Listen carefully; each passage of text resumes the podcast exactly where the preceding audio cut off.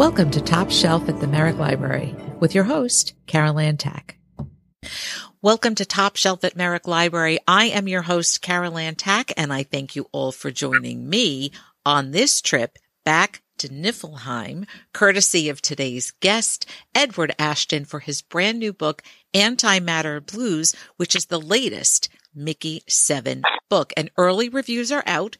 And Booklist says that Ashton's follow up to his excellent Mickey 7 is just as much fun as its predecessor. And then Library Journal gave the book a starred review and they say Antimatter Blues is a nonstop science fiction adventure from beginning to end. And of course, when I read that, I thought adventure because I was really kind of terrified when they left the base but before we even get to that, Edward Ashton, it is so nice to see you again. And I thank you so much for taking the time to join me and the listeners of Merrick Library's Top Shelf podcast. Thank you so much. I really appreciate the opportunity. Ed, you were so kind to join me way back in 2021, which honestly seems like a hundred years ago. We spoke about Mickey 7 on episode 82, and I think it's safe to say that a lot has changed since then. So I think I'm just going to go for it here. I'm going to go for the easy opening question and say, since so much has changed, which version of Edward Ashton are we getting today? And is he any different from the one in 2021? I mean, uh, a lot of things have changed in my literary career, obviously, but I mean, I'm just like a jellyfish floating along on the ocean, eating whatever gets stuck in my tentacles. I'm the, I'm the same uh, I'm the same schlub I've always been. I don't believe that for a minute, but we'll take the one that we have in front of us. We'll take this version of Ed Ashton. And before we get to the book, you're going to be getting so many questions about this. Where are we with Mickey 7? The movie is, has a new title now and it's being directed by Academy Award winning director Bong Joon-ho. Anything you could share about it? I'm not sure if you've been following how the production has been going, but the filming is wrapped. It's in post production. They've got a scheduled release date, which is in 2024 in March. They got a, a, trailer out. The first the first trailer is out, which I thought was pretty awesome. I actually was on set when they were capturing the footage that they used in that trailer, which makes it a little extra fun for me because I saw from behind the camera and in front of the camera. Um, I did get to spend a day on set with the producers and with director Bong. Got to hang out and converse with them and really just watch hundreds of people working tirelessly to bring all this stuff that I sort of dreamed up in my head to life. And it, really was a, it was a humbling and, and an amazing experience, a once in a lifetime thing. Really something I'll never forget one of the things I would love to see, and I'm excited to see in the movie, is that Toni Collette is going to play Gwen. And I, you know, we talked about that last time. I really dug the Gwen character as little as she was on the page. I can't imagine what that's going to be like to see her in the movie. So I am very excited for that. So my next question is, how is your friend Mickey Lynch doing? Because I mean, it's not every day that the inspiration for Mickey Seven is being played by Robert Pattinson. Mickey's great. I, I, actually spoke with him uh, about a week ago. We have a group of us who have sort of periodic Zoom calls, you know, friends from college. And I have given him a little bit of grief about the book and about the terrible things that I've done to his sort of alter ego in the book. He seems to have forgiven me though, uh, so he's uh, he, he, seems to be pleased with where it's gone. He left a nice review of the book, so I, I guess he's all right with it. Like I said, being played by Robert Pattinson is probably not a bad deal either. I'm sure that's. Oh, you could do worse. You could do worse. It's really all good, all of that. Um, mm-hmm when you started the process of writing, I know when we spoke the first time, you started writing Mickey 7, uh, you know, in or around 2015. And when you were on the show the last time and we spoke about Mickey 7, you were almost finished with Antimatter Blues. I'm thrilled the book is here. What made you decide to continue the adventures of Mickey Barnes? I felt like there was more to be said. And that's really the essence of all writing, isn't it? I've had a little bit of an argument back and forth with one of my friends about ChatGPT and the use of AI to generate fiction. And my argument has been, why in the world would you do that? Because the point of writing, the reason we write is because we have something to say and we want to be heard. And, you know, you use an AI system like that to just produce a story for you, you're completely circumventing that problem and using it as just a way to make money. And if you just want to make money, you should go to work at 7 Eleven because you'll make a lot more and a lot faster than you will as a writer. And so that, that's really all I can say about why I continued the story because I had more to say. I and many listeners and readers are here for the rest of what you have to tell us, which brings us to the further adventures of Mickey Barnes. If you would please tell listeners about Antimatter Blues. So Antimatter Blues is a direct sequel to Mickey 7. It takes place about two years after the conclusion of the first book. Things have gotten better for Mickey in a lot of ways at this point. The weather has gotten better. Niflheim has finally had a little bit of a spring, maybe even a summer. He has resigned from his position as as an expendable, so he's not getting thrown into the uh, antimatter reactor all the time and dying in horrible ways. So that that's all to the good. But at the same time, he made some decisions at the end of Mickey Seven which are now coming back to bite him on the backside. Uh, in particular, he made a choice to hide the last antimatter bomb that they took down into the creeper's lair and not bring it back to the dome. And there have been some problems with the reactor, which have caused them to need that bomb back. They need the fuel back. And so Marshall, who is not a big fan of Mickey, never has been a big fan of Mickey, calls him out of retirement and orders him to retrieve that bomb. He thinks that it's in the keeping of the creepers. Mickey thinks it's hidden under a rock someplace. They're both completely wrong, and things just get worse and worse for him from there, basically. The book is action packed, and it doesn't take long for that action to begin. The beauty of the book for me is all of the expansion that takes place, the world building, the relationships between Mickey and Nasha and Berto. And we even get more information about the creepers.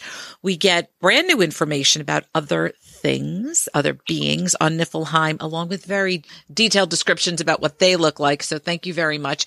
How fun was it to sort of flex that muscle and get into that expansion part of it? It was great. It was a, an absolute joy to write this book. One of the great things about writing sequels in science fiction specifically is that you don't have to spend so much time at world building. World building is fun. And I, I, think the world building in Mickey 7 is some of the most memorable passages in the book, but it takes up a lot of space and time that can be used for other things. And when you're writing a sequel, you no longer have to spend a lot of time explaining to the reader where you are, how the world works here, how society works here.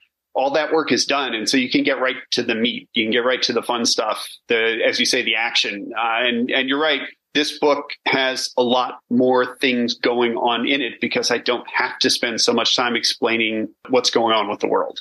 I also appreciate your signature humor. You have some very dry humor in both books.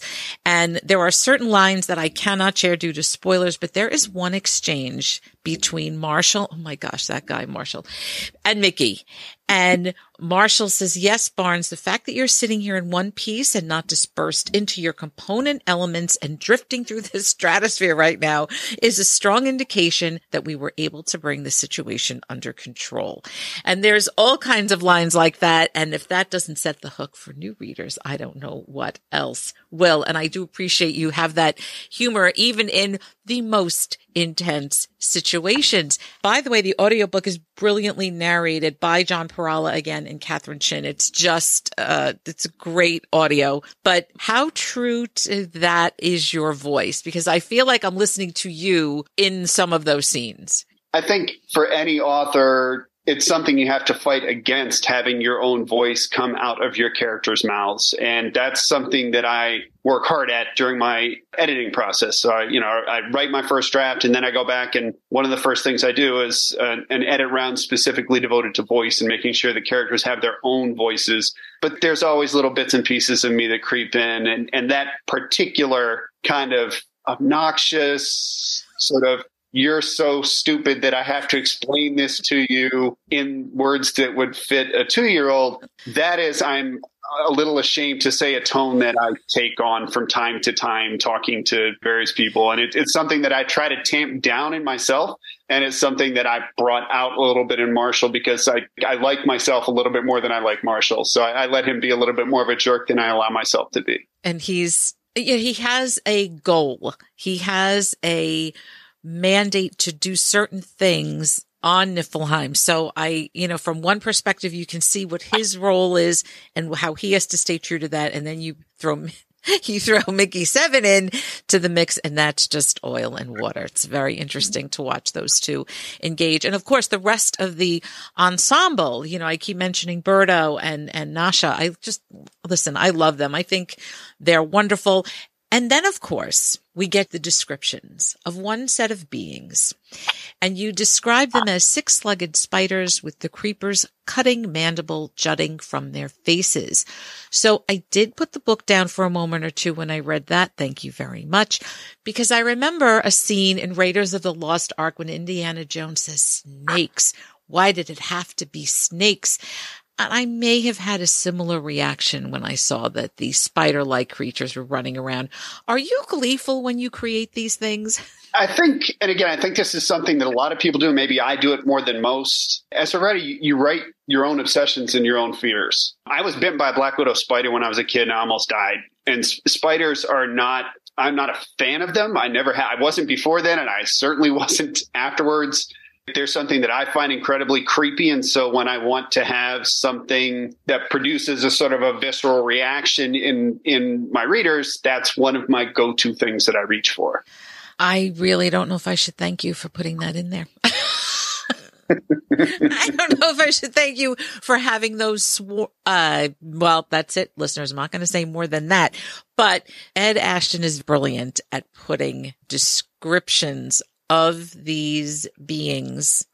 Beautifully done on the page and creepy as heck. Uh, startling, scary, all the right things. Then we get from Ed this blended humor and this character development. So you really go along for the ride. And as far as the title is concerned, was it always going to be Antimatter Blues? No, it was not. Before I elaborate on that, I do have to digress just a moment to ask if you've read Children of Time by Adrian Tchaikovsky. Yes. Okay, good. So yeah, I was going to say, if you if you really love spiders, that's that's the book for you. That's the, a couple of scenes in that book were enough to make my stomach clench. Yes. It's uh, yeah, yeah. And thanks for doing it again in this book. Just just sure. just I you know we appreciate your service to humanity. Happy to help. As as far as the title goes, titles are my they are my white whale. I am absolutely awful at coming up with titles. I have a really hard time with it.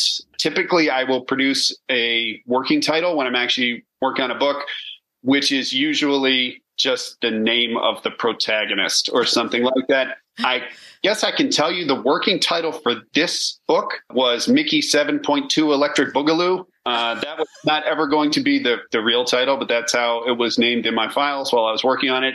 When I was done and I was ready to go to my editor, we actually got together between my agent, my editor, me, and my critique group. We got together a list of I think twenty some prospective titles, and this is the one that won out. And I'm I'm I'm happy with where it came out. I really liked the title, but some some of the others that were suggested were were, were not so great. That's like I said, that's that's just not my strength.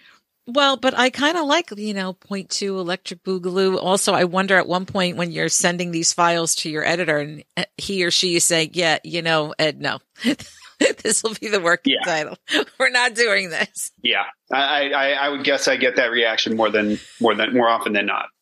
And once again, with Mickey Seven and with Antimatter Blues, there are different covers. The artwork on these covers is just beautiful. And I know listeners can't see this, but I have a UK cover and the United States cover, and they're both they're both just great. The UK cover designer was that the same designer for Mickey 7 because it kind of looks like a similar tone, a similar style. It was. Yes, it's it's the same person. He he works closely with the folks at Rebellion on a lot of their projects and I really I like his style and I like the work that he does. So I was really happy to have him work on Antimatter Blues as well. So I love those covers. I think they are Wonderful. I know that you have this big tour that you're probably going to be doing all sorts of events. I don't know if you even have the time to do or start working on anything next. Anything you can share about that? Uh, I actually just turned in my next book. Uh, so that's already on its way off. I, I assume it's with a copy editor somewhere now. It is due out in April of 2024. And I am currently, I guess, about 20% of the way through the rough draft of the next book that will come after that. And you know what? Top Shelf podcast will be here for all of those.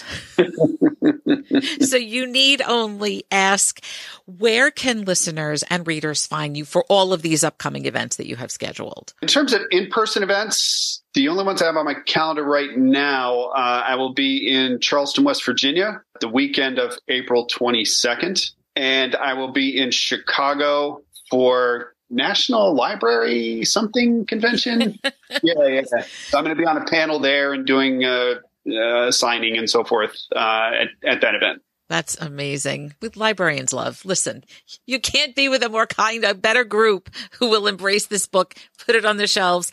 I know one of them personally. That would be me. Um, any book recommendations that you can make for listeners? Uh, I'm reading a book right now called The Ghosts of Trappists. It's by KB Wagers. I may be mispronouncing that name. It's not out yet. I'm reading an arc. It's got a little bit of everything in it. It, it reminds, it, it, made me think of the initial scene in The Princess Bride where the grandfather's describing the book to his grandson. And He said it's got fencing and fighting and love and family and escapes and space battles. It's got sword fights. It's got kickboxing. It's, I mean, it, really pretty much anything you could think. And, and, but at the end, it's military science fiction with like a beating human heart. And that's a rare thing to find. That's, you know, a lot of military science fiction is just people describing all the great, uh, like mech drones and blah, blah, blah, blah, blah. And that's not what this is about. This is about people and characters. And, and I really, I appreciate that. Well, now I'm going to be on the hunt for that galley and see if I can have it make its way to me. Any place readers can find you on social media? Are you open for that or? Oh, absolutely. Yeah. I'm at Ed Ashton Writing on Twitter. I'm at Bucket of Spiders on uh, Instagram. And why would so, you choose that name? I, I don't know. Come on, Ed. I, I'm, I'm a masochist, I guess. I don't know. I don't know. I mean, I appreciate you're facing your fear, but good grief.